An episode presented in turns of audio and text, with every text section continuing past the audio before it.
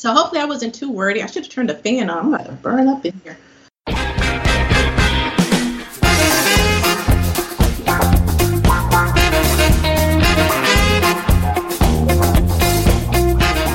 Welcome to the Publish a Book podcast, where we speak with authors from around the world to find out how they transform their dream into a published reality. Here's your host, Adam Ashton.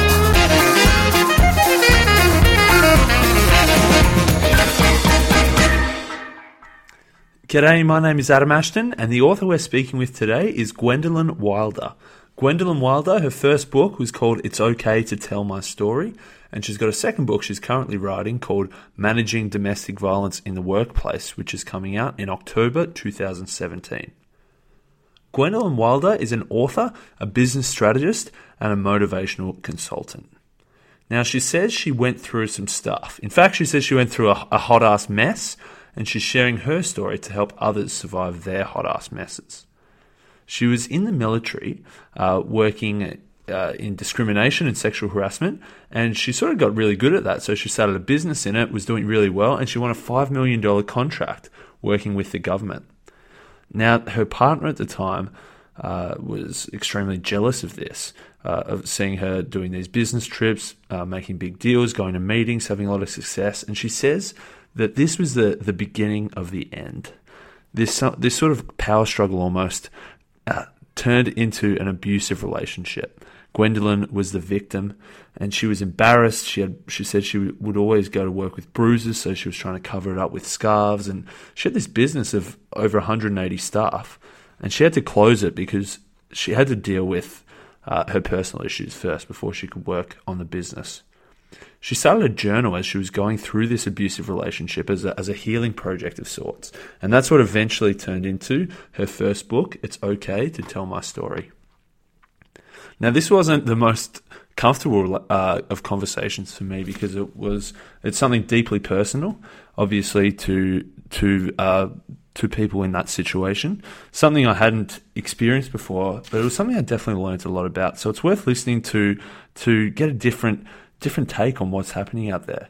Maybe you've you've gone through something like this yourself. Maybe you know someone who has, or maybe you've been oblivious to it and you really need your eyes open to something like this.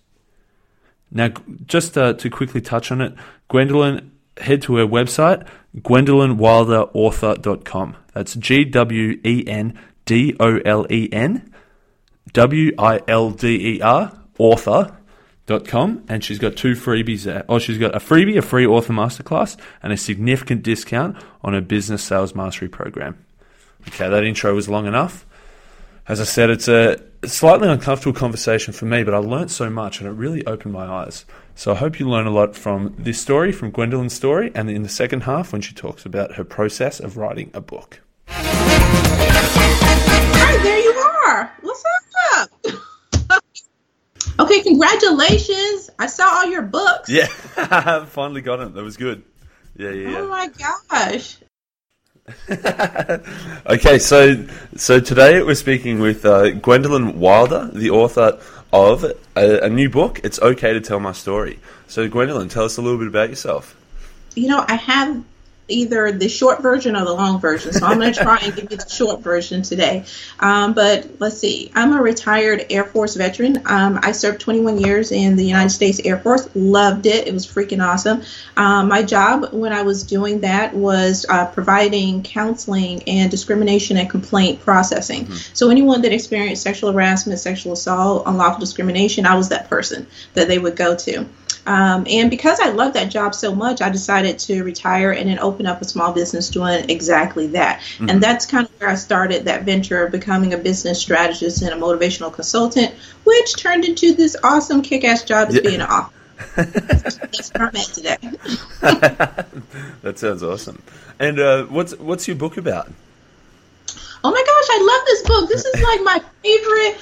Oh my gosh, this is like my favorite thing ever on the planet. So the book is called It's Okay to Tell My Story, and it's about surviving common law domestic violence. So really, a lot of people they they know what domestic violence kinda is about, mm. but I wanted to um, take my personal life experiences and put it into a book that wasn't just a fictional story about someone experiencing it, but I wanted to have a ton of resources and I also wanted to have action plans in there for the victims so they can transform into becoming a survivor. But because domestic violence is what I consider to be a community issue, I thought, you know, I, I need to take it up a notch. And so I'm going to put some stuff in here that's like some hard, real truths for people. So if you're a business owner, it's going to say specifically some of the things that you need to work on. Or if you're a family member, it'll have like a do's and don'ts kind of checklist but it's just essentially my life story. And I talk about childhood abandonment and the connection between workplace violence, domestic violence, and sexual assault, and how you can survive successfully from that and then turn out to be like an awesome kick ass person like myself. it's good that you're an awesome kick ass person. You said that you, you said that um, people kind of know what domestic violence is, and I'd, I'd say that I fall into that category. Can you give us a bit of an overview what as, as to what you mean there? Yeah, so basically, domestic violence is any threatening behavior, or, um, and when I say threatening behavior, that could be anything that's verbal or physical because there's several categories, but it's an action that occurs between intimate partners. So you don't actually have to be married. Mm-hmm. You can be in a boyfriend girlfriend type relationship, but any type of violence, uh, violence that's physical, um, financial, sexual. Um, there's also psychological, which is emotional and verbal abuse as well. So there's mm-hmm. all those different categories, and that's why in the book I explain what those different relationships look like. So, for instance, if you are in a excuse me a same-sex relationship, a lot of people think, well, that can't constitute domestic violence because it's just for quote unquote men and women. Mm. Or, like in my case, I was in what's considered to be a common law marriage. So uh, we didn't go to church, we didn't go to a courthouse, we didn't, you know, I didn't even know that I was freaking married until I was in the situation. So that's a whole nother story in itself. But so I explained the difference between traditional marriage and common law marriage. And again, what does it look like if you are a victim that is a male and a victim that is a female? Because again, there's that stereotype that people believe domestic violence doesn't happen to men, which is like ridiculous. Mm. So I decided to, you know, educate people and let them know what does that look like and why men um, decide that they don't want to report those uh, instances. And so, again, it, the book is based off of my personal life, but I did a lot of research and reached out to um, individuals to get their feedback as well, so I could try and educate people. Yeah, for sure. And does does who should read this book? Would you say is it for someone who's uh, already experienced domestic violence, or is it can it be a bit uh, preemptive as well as to I guess to prepare you in case it does happen? Oh my gosh, yes. I get asked that all the time. And so you know, obviously my target audience are going to be those victims that are in the situation, but you know, honestly, this book is for everybody because it honestly, to goodness, it can save someone's life. Mm. And so, um, I have a chapter in there that I talk about how to speak to your children about domestic violence. And I actually had one of my readers, which was phenomenal. This is like full circle for me right now, and I'm like so excited. But I had one of my readers um, come to me and say, you know, they they purchased the book because they have a child that was um, they adopted that was from an abusive domestic violence abusive family. And so they weren't sure about how to talk to him about that. And so they used my book to facilitate that conversation. And i was like that's it. I'm done. Like i've achieved my goal. My you know my awesome. book has helped someone. And so the book is for everyone. If you're that friend that coworker or you know you're that business owner you're not really sure what to do or how to talk to someone or you know how do i really um, continue to have a healthy workplace. This book is for everybody. It touches every single um, aspect of the community and every single person. And if i didn't touch you in that first book that second book definitely is going to get you there. Yeah for sure. Yeah it's absolutely something that i i, I guess i've been uh, aware of aware i've heard it you know i've heard it in the in the news and in the in the media that it's out there, but I guess it's something I've never uh, never seen firsthand, which is I'm thankful of, which is good. But it, you know, it could always happen. Here's the thing. I think that people see domestic violence, and I kind of talk about that in the book as well. It's just that when you see it, you you can't recognize it because mm. you're not sure what all the warning signs are, and that's why I put those warning signs yeah. in there. And um, one of them, which is a very common one, it's called uh, gaslighting. And gaslighting is when the abuser basically they they make the victim um, they make the victim perceive that the reality is not real. Okay, so they make them question their judgment about everything, and so um, you know they go through things such as making them second guess themselves or making them um, question every single thing that happens. And you know, and I, as an example, in my situation, um, when I was with my abuser, I never I never smoked cigarettes, right? But he would send me to the store to get cigarettes for him. Well, I would come back with the wrong pack because I just don't know what they are. And so he would, you know, call me names and tell me how stupid I was because I couldn't remember to pick this particular pack of cigarettes up. And so he would basically humiliate me. Mm. And so that's an example when they are degrading you and trying to break you down by name calling or making you second guess something um, as if it didn't occur, or maybe diverting the conversation to something different to get the attention off of them. I know everybody has seen something like that. That's an example of domestic violence. It's like a the most basic form that mm-hmm. you can mm-hmm. have.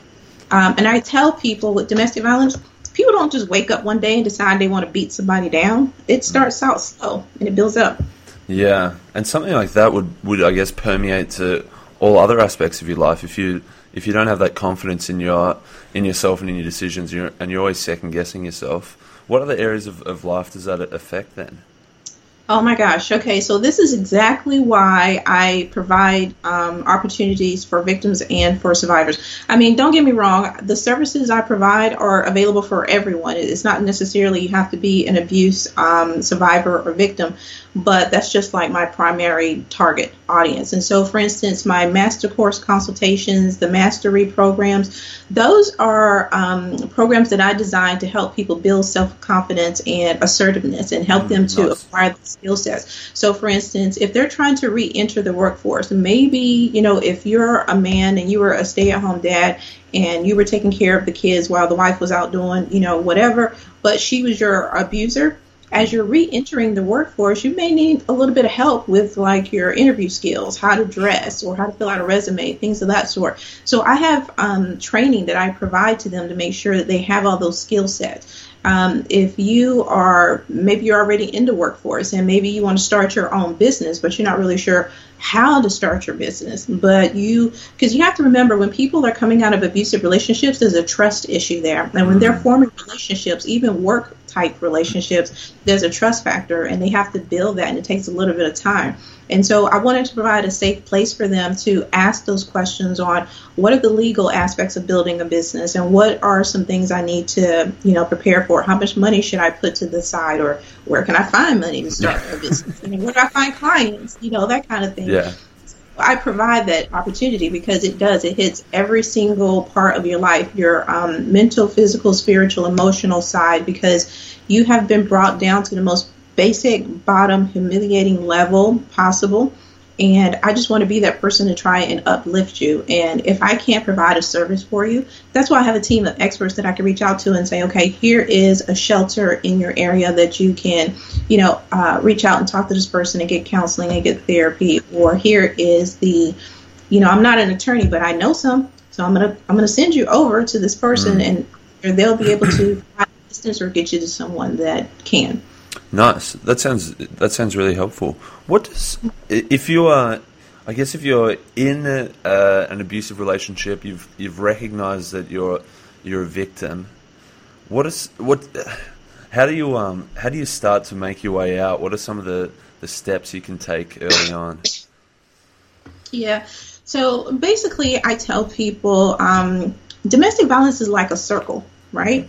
And you'll hear people refer to it as domestic violence cycle because it starts with the experience, whatever that was. The person, um, you know, I don't know, they hit you or they said something or there was some type of financial abuse or something to this effect. Um, and then it start and then it turns over into what we call the hearts and flowers stage. So they did something to you, then they try to apologize by buying you something or doing something or being nice for like a day, mm. and then it flips back over into tension building. So it starts, you know, to get amplified because the victim is still in denial, thinking, oh, it's just a one time incident, whatever. So my advice to people is when you start to see yourself or you start to identify these different phases, you need to start utilizing a safety action plan. Figure out what it is that you need to do and then get out. Mm-hmm. And for instance, in my situation, what I advise people is don't do what I did. And this is why I wrote the book um, because I actually told my abuser, all right, you know what? Um, I'm out. I'm not doing this shit no more. I'm like, I'm done with this. And, you know, you need to leave. And, you know, I'm going to make sure that you don't get the car or nothing, you know, all this kind of stuff. Don't do that. It'll get you jacked up. And so I advise people if you know you don't need to be in that situation, just leave. Just go. Yeah. Don't worry about the house. Don't worry about your clothes. Like, oh my God, I need to get my coach purse or something like that before you walk out the door. don't even, don't sweat it. Get your keys and ghost. Be gone, you know? And so I just kind of advise people that just leave, just get out. Now, if you have time to create a safety action plan um, to where you can leave a few days or however many hours later, awesome. So then there's like list of things that you want to take with you, like important legal documents, health insurance information, passports, insurance documents, things like that. If you have cash on hand at the house, you know you want to grab all of that stuff and um, and take it with you. But there's certain things you do and certain things you don't do. Certain things you say and certain things you don't say um, because you don't want to die. So Yeah. don't make the person any more angrier than they already are. Just leave. Yeah. go. Yeah, just go. Oh man, that's it's some serious stuff. That's for sure. What what about the person who? And I can I could imagine this happening. That, uh, it was just a once off, or oh, it won't happen again, or oh, they'll change. What's your advice to, to someone thinking along those lines? You know what? So here's the thing. Um, I was in my uh, abusive relationship for eight years, and I consider myself to be a pretty smart person. You know, I have three degrees, and one of them is in psychology. So, you know, I studied behaviors. And, you know, I was a therapist, and I was working with people in, um, you know, substance abuse programs and uh, child protective service programs. So I consider myself to be a pretty smart person but it happens so subtly and it happens so you know um, it was infrequent. It wasn't every single day. You know it was a push maybe in april and then in may it was twisting my arm or maybe it was a hit so it wasn't like back to back every single day. And it wasn't until i was um, speaking with my victim advocate and she had me outline all of the different instances that happened. And once i got to about number 16 i was like damn this is like serious. Like I didn't think I was a victim, you know. I thought it was just this one instance where, you know, he tried to choke me slash, you know, kill me. I thought that was it, you know, and but I didn't realize all those other times that uh, the verbal attacks, the financial abuse, I didn't realize all of that stuff culminated. So I would tell someone if you really think it's a one-off situation, I just need for you to take a minute, sit back, and just really think for yourself. Just really think write down every single instance. And i do this in the book. I have an exercise where i walk them through that process. Sit and think about every single instance that's ever happened and when the incident happened what happened next? Did the person apologize? Like did it go through that cycle? Mm-hmm. Or was it truly just one instant because i do think sometimes people you know they are and it's not justifying the behavior but i do believe sometimes people have you know an effed up day. Yeah, sure. and so it's like, you know, go off on somebody, or maybe, you know, it was an accidental push. I think that stuff really does happen. But you just have to be mindful of what it was and process that situation. And if you're not sure, that's when you call someone and ask them, you know, you say, hey, you know what? I just kind of want to ask a question. This is what happened. Am I crazy? You know, mm-hmm. is this something or is this nothing? You know, and there's nothing wrong with asking that question and asking, asking somebody for help. Mm. And as you say, it is that slow build up over time. in that maybe looking at the time they don't think too much of it, but when you look back and see the patterns and see the build up, perhaps it starts to all, all come together and and re- you start to realize. And you know, and I tell people, you know, I am not a, um, I'm not a abuser basher. You know, I do think that some people, it, it, they have situations in their life because we all have different types of stress and different, you know, everyone deals with stress differently. And so this is why I tell business owners, if you have, first of all, you need a domestic violence management program. If you don't have one, call me because I'll help you with that. But you know, you hired that person. If the abuser works for you, you hired them for a reason because they are really awesome at whatever it is that they do. So that's an asset. So why would you automatically fire that person because they had this domestic violence situation? You want to investigate first and see if that person is, you know, can go through some type of rehabilitation. So, you know, is it possible for them to go through some type of counseling or training at the expense of the company because it's going to save them money in the long run? And so if they can do that, do that. You know, sometimes people just have a bad day. They just have a mm-hmm. bad day. And so, yes. you know, I don't think isolate the abusers necessarily. Now, obviously, if they gave somebody a black eye or tried to kill them, oh no, they got to go. yeah, yeah, sure. You know, now, that's that's kind of different. You said that you had, you know, the push and then the, the twist the arm and escalated right up to the the choking. How long ago was this? How long ago was this? So for me, my situation, um, the final the final physical attack occurred in 2015, and that's why you know it took me three years to write my first book because initially it started as a um, a healing project for me, and mm-hmm. I've always loved writing. I've always been journaling since I was like I don't know 10 years old or something. And um, it was a part of an exercise in the recovery program that I was going through at the domestic violence shelter and I, you know, it, initially what they wanted me to do was record myself talking to the abuser. And I was like, oh my God, that feels stupid. I'm not going to do that. Mm. And so I just said, can I write it? Mm. And so I just started doing that. I just started writing what I wanted to say. And it just felt really great to get that off of my chest. And so when I started to share my notes with the rest of the group and the therapist, you know, they were like, "Oh my God, this is like really good. You should do something mm. with this." I'm like, "What?" Oh. Is this when you're still in? You're still in the relationship at this point? So I was in the relationship from um, 2008 to 2015, and mm-hmm. so in 2015, uh, that day when he was choking me in the kitchen, that was it. I mean, I I knew that if there was another incident, that I wouldn't survive it yeah. because there was no reason I should have survived that incident in itself.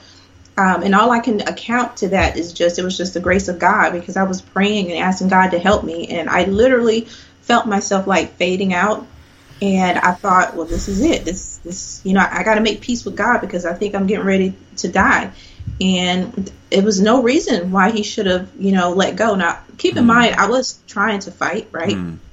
but it I can't think of any reason because he was bigger than me, he was stronger than me. Yeah. Like I should have survived that. And so that's what prompted me to, um, you know, sometime later to write the book because I just prayed, you know, if God could just take me out of this situation or help me get out of this, then that was it. I'm done. I'm never going to do this again and I'm going to leave him, which is what I did. So. Wow. But that's still so, so fresh, but you seem so comfortable talking about it. You know why? Um, I did a so I just had my book launch mm-hmm. uh, last week. Actually, it was, it was uh, last yeah last Thursday. I just had my book launch party, which was phenomenal, and um, that's kind of what I talked about. I I definitely want to be that advocate for the other victims that um, they don't have that voice. You know, they haven't reached that strength point yet. And they just need to know that somebody is there for them and that they're not crazy. Because truly these um, these abusers are manipulators. And they really do mm-hmm. make you second guess yourself. And they also isolate you from your friends and your family which is what happened in my situation as well. And that was hard that was really hard and so i want i just want them to know that it's really okay for you to tell your story you don't have to be ashamed you don't have to feel guilty and you know, you can turn out to be amazing. Now, I'm not saying every day is going to be a bed of roses, rainbows, and sunshine. you know, it was, it was jacked up. Mm. But for the course of time, and everybody's journey is different. You know, it took me three years to get to this point to where I am now. For somebody else, it may take them 10 years. You know what I'm saying? Or maybe 10 days. I don't know. The only thing I tell people is tell your story and then do something with that time go to recovery, go to group, you know, therapy, talk to people, share mm-hmm. your your your story, but then also try to improve yourself. And that's why I, you know, provide those different services like those master classes and mastery programs because I just want them to know you don't have to continue to live in that type of environment and you can be really awesome and kick ass. Yeah, absolutely. you are pretty awesome and kick ass at the moment. But I can't can't even imagine what it would be like for someone going through this. I'm, I'm glad that uh, uh, services like yours and books like yours are out there for people in that situation. Yeah, I think for me it was um, again it didn't start out as me wanting to write a book because mm. I certainly that was not the case. Mm. I was just going to write the book and then just have it for my son because you know that is truly the main reason that I wrote the book is, you know, I have this really amazing son. He's 19 years old and he's in college, costing me all types of money. I love him with all of my heart, and I wanted him to know that this is not what love and this is not what respect looks like, and this isn't a healthy relationship. And I didn't want him to to be in that environment any longer. And so I, I figured that if I just wrote the book to kind of explain to him, you know, why I stayed so long, then you know that would kind of maybe help him understand what happened. Yeah. But then it turned into, you know, I'm telling people about it, and they're like, "Oh my God, this is great! You should share it with people." And then, of course, here I am. I did. Yeah, that's it. Oh. That's it. and so your son, being 19, so he was uh, obviously in those last three years, so he was sort of that 15, 16, 17. How aware was he of what was going on, do you think? Yeah, he was, like, totally. So, um, it was it was a very tense and difficult place. Thank God he was not there the day that yeah. last thing because I truly believe he would have tried to protect me and it would have ended up in a much worse yeah. um, situation. I w- I don't even want to think about what would happen. Yeah. So he he's tried. I mean, oh my God, I went through the most ridiculous depression mm. um, after. You know, because that's what happens. You know, you go through the five stages of grief, right? And you're just trying to figure out how, what did I do? Was it my fault? You know, how can I move on? You know, all of that. And so he would do things because he's really amazing. He goes to school to become a, um, a graphic artist, and so oh, nice. he would draw me these awesome pictures, you know, and bring them into the room. And he would make sure to open up the curtains so I can get some sunlight because I just I couldn't move. I couldn't do anything. You know, mm-hmm. I, I literally couldn't do anything. And so he was such a strength for me, and which is really crazy because I'm supposed to be the strength for him. Mm. But you know, I think we discount our kids, and you know, we don't give them credit. You know, kids are much smarter today than like what I was. You know, I'm 45, so kids are like way different. And I just think that um, because I talked to him so much, and because you know I had um, a really good support system with the shelter program and with counseling services and other family members helping, it really helped him to um, to stay focused because mm-hmm. I really didn't want that experience to ruin it for him with because he was really worried about going off to college and leaving me. You yeah, know, I'm sure he would have. Yeah. Yeah, and I didn't want him to. I didn't want to deprive him of that. Mm. You know, so as a as I guess that, that third party, the outsider, not not the abuser, not the victim. Uh, what what are what are some things that that an outsider can do if they if they witness this going on? Yeah, so you have to be very careful because yeah. you don't want to get hurt yourself, right?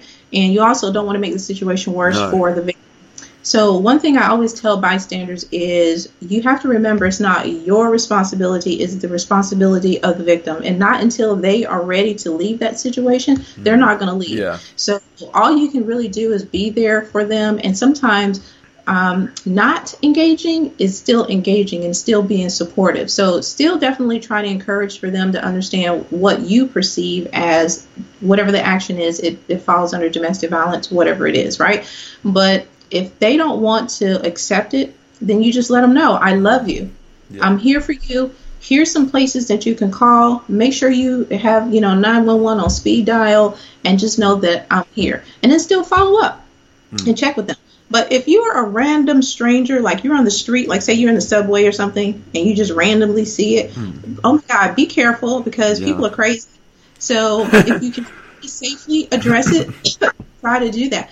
But if you don't feel that it's a safe environment, call the police. Mm.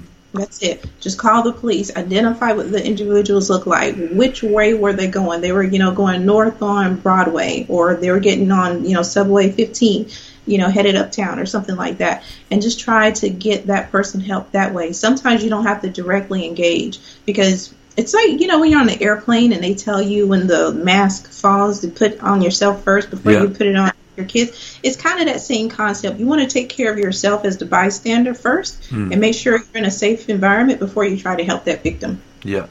It's kind of like, Yeah, nice. It's tough stuff. As you say, you don't want to get, you can't get too involved, but yeah, at the same time, yeah, yeah, exactly. That's it. That's definitely a good way to put it.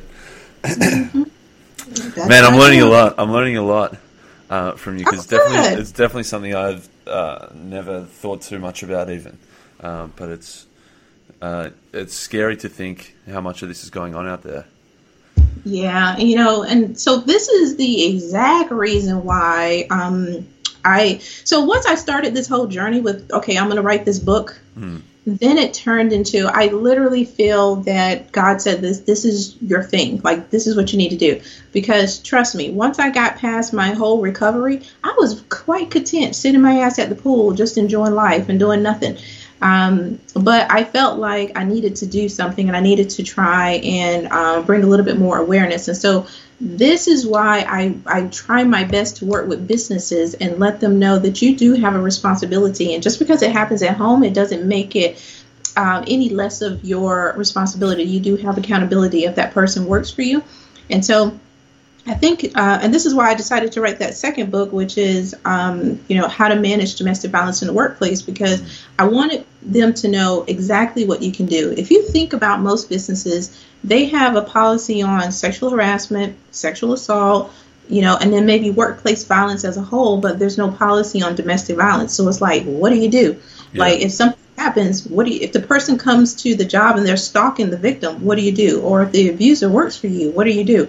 And so, and that's why I said I wanted to work with businesses and kind of, you know, help them. If you need help writing your policy or providing training or, you know, getting resources for counselors for either the perpetrator or the victim, um, I just wanted to be able to provide that resource to them because I want them to know that domestic violence can be an opportunity, not necessarily a negative for the business, and it could actually increase your profitability. So if you understand that it can help your bottom line, I think you, you might want to pay attention, right? Yeah, for sure. So, because that's less like insurance claims that you have to worry about. Because if you are providing education, there's less opportunities that things will happen, Yeah. both in the workplace and at home. So. Yeah, nice. It's as a, yeah, important stuff. Important stuff. I want to uh, make a make a um a, a gear change here and talk about the book writing process Oh God. because you're you're two you're two uh, two books in now. Is that right? Yes, yeah. My second book will be out in October, hopefully, if Yeah. I can just sit down Yeah. and write. Yeah. What? How how did you find the book writing process?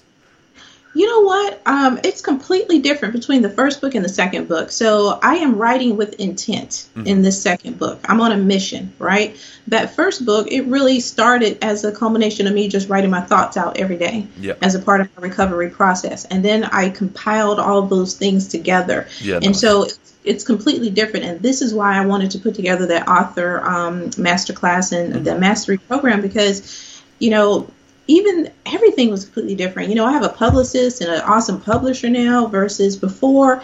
Um, I was doing things, I was self publishing, you know, by myself, and it's a completely different process. And when you really, you know, get out there and you start marketing your book and promoting your book, it really opens up doors of opportunity for you. And so, I want people to understand what does that process look like from beginning to end. What are the optimal times for writing? Um, you know, how do you break out the list of who your main characters are going to be? How do you choose the setting, the location, and all of that? You know, all of that stuff I really didn't start to understand until I was probably almost you know one third way of you know, Yeah. and so that's why that's another reason why it took a long time for me to get that first book out because I was healing slash trying to figure out how to how to write, and I just couldn't find I could find you know people that wanted to you know sell the book, but they weren't really working with me on how to get the book out there, like how to create the book. Yeah. And so that's kind of what I wanted to do is just kind of work with people on understanding. It's really important what title you choose and what the name of your characters are and what type of cover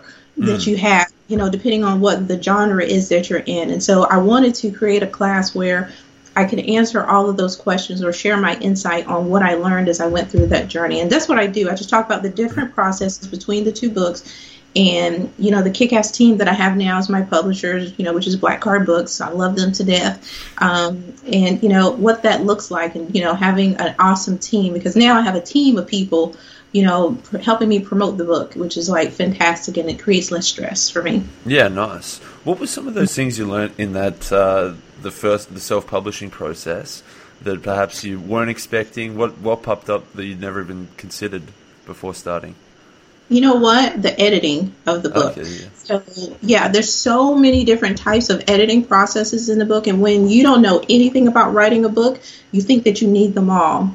And so that's how, at least speaking for self, that's how I wasted a lot of money because there were so many different um, processes that I thought I needed, but I really didn't need. Mm-hmm. And so I really wish that I had someone that said, okay, you probably need maybe a good two rounds or three rounds of editing in each one of those stages. You don't need five you know, rounds of editing, you know, or maybe you only need one round of editing, you know, for the substantive editing or something like that. Um, and then marketing. I didn't know how much money to spend on marketing, so I was just listening to the people. Mm-hmm. And you know, so that was like three, four thousand dollars. Like that made no sense Mm-hmm. to you know in an ad that was like one minute. Yeah. you know that kind of thing, which was like bananas. And so that's the kind of stuff that I learned through that process. Um, and then choosing your publisher wisely. That oh my gosh, that is you need a publisher that is like your grandmother. Yeah. That person has that love and attention and they want to walk you through that process. And that's what I have now versus, you know, what I had before. And don't get me wrong, I love my book and I was very critical as I was going through the processes because by the time this second publisher came on board, I was able to really fine tune that first book because it was on its way out uh, to print. And even printing, oh my gosh, there's so much. Like I I, I always thought when you see stuff on Amazon, I never thought about what the process was like to get your book on Amazon and Barnes and Nobles and, you know, having to ship and, you know, getting author discounts and all of this. Oh my God. It's like a lot. Well, I mean, you know, it's, it's a lot. You know, shipping overseas and all of that. Oh my God. It's like a lot. And so I thought, well, dang, I can't be the only person that's like just figuring this out. And so I thought, okay, as much as I can share from the day from day one to you know the day that I'm here now, I just want to share everything that I learned and what worked and what didn't work. And like I said, there was no need to have all that editing. That's probably like the because it's never going to be perfect enough for me. Yeah. This- yeah. right sure. now, I'm like, dang, I should have added this or I should have left it out. Yeah, nice. And what what if someone who's uh, maybe just starting the process, they've, they've just decided they're going to write a book, and maybe they've, they've put a, a couple of thousand words down. What's your advice to someone just starting out? Oh my God, don't stop writing. Yeah, just That's go. probably the most, yeah, that is it. Just don't stop writing. You know, I think people have this misconception that you have to sit down at a computer or with a notebook and you have to write five chapters. Mm. And you don't. You know, I mean, literally, if you have five minutes in your day, you can write. You know, and it's not that difficult. You know, there is a very succinct process, which I wish I would have known on my first book, which I'm using on my second. But there's a very succinct process that you can use that will help you to identify what the chapters are and then what's going to go into those chapters. I had to figure all that out by myself, you know, the first time around. And luckily, thank God, the book came out, you know, great because, like I said, I was able to, you know, get that final round with my second publisher before it went out to print. But there's a process that can make it so easy for you to write your book that it doesn't have to hurt like that. And it doesn't have to take three years you know um, it could be a month really you know or, or yeah maybe less than a month depending on how much time that you you know devote to it. But like for me with writing the second book um, all i do is just basically take two days a week and that's all i do. I just write. You know i just zone out. I have like this little ritual where i have like gummy bears and so I just that's like well and that, you know and so this is what I talk about in my class right? So I think it's really important to reward yourself because this is a huge accomplishment. This is Yeah. like phenomenal. You know that feeling you know you're like I'm an author. I am like know, like badass right now. But you reward yourself because sometimes you get stuck you know? You can't think of that that that perfect adjective or you mm-hmm. can't think of you know what adverb do I need to put here And so I reward myself, and I have like a whole bowl of gummy bears when I start to write. So if I'm stuck on something, because I'm a, you know, I create lists in different tasks that I need to do. And so I set a goal for myself of how many tasks that I'm going to achieve that day when I start to write that book. And so goal setting is really huge for me. And so I kind of talk to people about that. Like, how do you goal set as you're writing a book? And they're thinking, that sounds crazy. Don't you just sit down and write? There probably are people that do that, but that just is, that's not me. I, I don't do it. I have a system. It works. Yeah. So I'm going to keep doing it. yeah, nice. And what are the gummy bears for? You just do you pick away at them, or is there a certain time you, you, you can get into those gummy bears? No, no, no, no, no. no. So I, I like every hour. That's like my thing. So I break it down every. Oh my god, I would be like, oh no, I'm trying to keep my waistline down. But every hour, I check my my list and see, you know, did I accomplish, you know, one of those tasks? And so that's what allows me to be able to get just one. One. Just one. Just one. So, but that one per hour. Me, exciting, you know, because I'm like, oh my god, I'm getting ready to get, yeah, it's exciting, and like I get to get a gummy worm, you know, I'm like dancing in my seat, so. But you got to awesome. do it. You got to do something. You don't have to do food, but you know, maybe you get to treat yourself by going to the movies or you know whatever. Like yeah. if I do five of my six tasks, I get to go to the movies or something like that. So, you know, it just kind of depends. It kind of yeah. depends. Yeah, nice. That's that make it fun. That's uh, fun. that's serious self uh, self restraint. If you got a whole bowl sitting there and you can have one one per hour.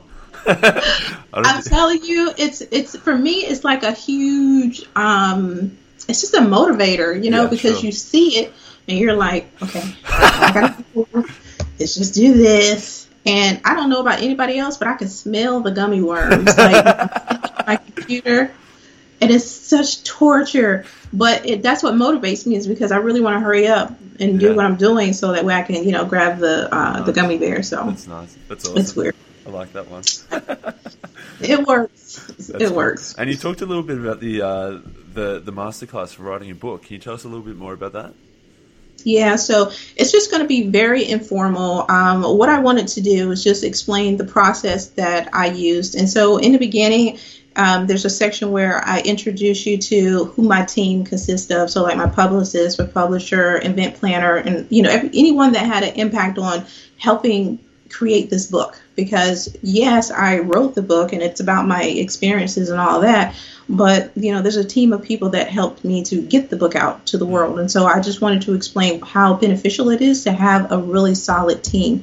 And then i provide uh, bonuses. Those bonuses are like my um, class my goal setting class because just like you know i gave you the example i think yes you can and don't get me wrong there's some times where i have a thought and this is why i always carry a journal with me and i need to quickly write that down but when I'm seriously getting ready to sit down and I want to focus on writing, you know, a chapter, I set a goal for myself of what it is I want to accomplish in that chapter. So I want to make sure that I get the um, the main character from you know this scene to that scene, or I need to set the location, the time, you know. So I create those little tasks, and so I gave people a goal setting class as a bonus, and this is just an example because I wanted them to know you know what does that look like but then also i introduce you to um, my publishers because I think it's important for you to speak with people that have um, a really good reputation and you can see their long list of credentials and how awesome they are. Uh, and that it's not just me saying, I have a really good publishing team. You know, um, I know I'm just like one person in a million that have written, you know, written a book, but I, I really do feel that if you have a really good publishing team, that you should really share that with the world because writing a book is the most one of the most intimate things you could possibly do. Yeah, for sure. It really truly is, and so I just think it's something that needs to be handled with care. So that's why I introduced them to that to that person. Um, and then what did I learn as as a result of writing the book? So there's a part where I talk about that and and so basically as i tell them what i learned i tell them also recommendations. So for instance like i understood again there's nothing wrong with doing a self-publishing book. I support it full you know wholeheartedly. I just give recommendations on things that you should consider before you jump into that you know venture. Yeah, sure. uh, book signings. I talk about there's a whole module where i talk about book signings because i was super gung-ho and I got um, I think it was like twenty something book signings, you know, and I'm going, when am I going to do all this? Like I don't.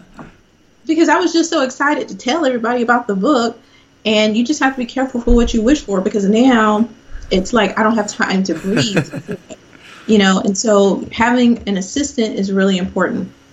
And so, you know, I talk about all of those different aspects, and that's what it is. That's how it looks. It's just, hey, you want to write a book? What does that look like? You need a team? What does that look like? The challenges, recommendations, and your bonuses and resources. Um, and then I try to bring in guest experts. So, for instance, with my book, I had to have a team of attorneys review the book um, because even though it's a fictional book, uh, because it's based upon my life story, in the beginning, I actually tell you my actual story, right? Yeah. In a short form, I needed to have a team of attorneys to review because, you know, I don't want to get sued. Yeah. So, because then it's all for nothing. Yeah. Um, so I talk about the legal aspect of writing the book, marketing, and all that stuff too. Yeah. Nice. That's some. That's some. Uh, that sounds awesome. that sounds really comprehensive. If you if you're studying it, how, how, how can okay, how can people find out more about you, more about uh, your work, more about your book, more about this masterclass? Where can they find all this stuff? Yeah. Okay, so um, really easy. They can go to my website, which is my name. So it's Gwendolen. It's just spelled different. G W E N D O L E N. That's it. Okay, so GwendolenWilderAuthor.com. Nice. That's it. So once you get there, you'll find out a ton of information about all the different stuff that I have going on. And if you don't see what you're looking for, just hit me up on the consultation button, and it'll you know go right to me, and then I'll set up a Skype or uh, you know phone call or whatever, so that way we can talk about what the services are, or products that um, that maybe you didn't see. Because I also do journals as well. So there's a ton of things in there. I've got journals, music, because I think it's very important, and you probably do this as well. I need to have the right tone when I write, and so I need to have, you know, a really good set. Now, music for me is not the same for everyone else. Like usually when I say um, I need meditation music, people think of something that's soft and calm.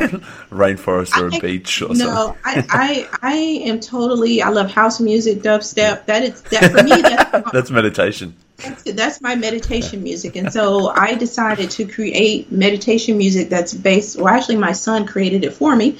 And um, so I give that away too in the master class because I think it's important that you have something that is um, motivating you, whether it's fast or slow.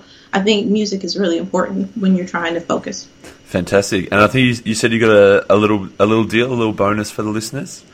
Yes, I am super excited. So, anyone that buys my book, it's okay to tell my story, or if you pre order um, How to Manage Domestic Violence in the Workplace, either one of those, you will automatically get signed up for the free masterclass, the author masterclass that I was just talking about. And then also, I'm going to give you a discount for my um, mastery program. So, um, the business sales mastery program, again, the basic, the whole thing behind that is how do you find customers? How do you find leads? And how do you turn those customers into clients? And basically, how do you sell yourself in your book? You know, what does that look like?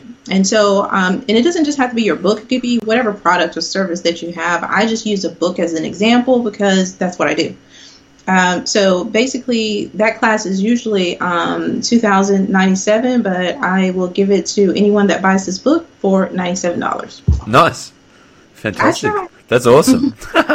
well, thank you so much for that. Is there anything you want to leave us with? No, you know, the only thing that I would probably say again is thank you so much for the opportunity to be here and to, you know, um, interact with your listeners. And, you know, if you think you're in a domestic violence type situation or you know someone that's in that situation, just recommend for them to get assistance. And worst case scenario, just call 911 or just That's it. call the police. That's it. Fantastic. Thanks for your story and thanks for the ability to tell that story and share. I think it, I think it's going to help a lot of people. So thank Yeah. you, thank you very much for your time, and All uh, yeah, and all the best with the next book. Yay! Cheers.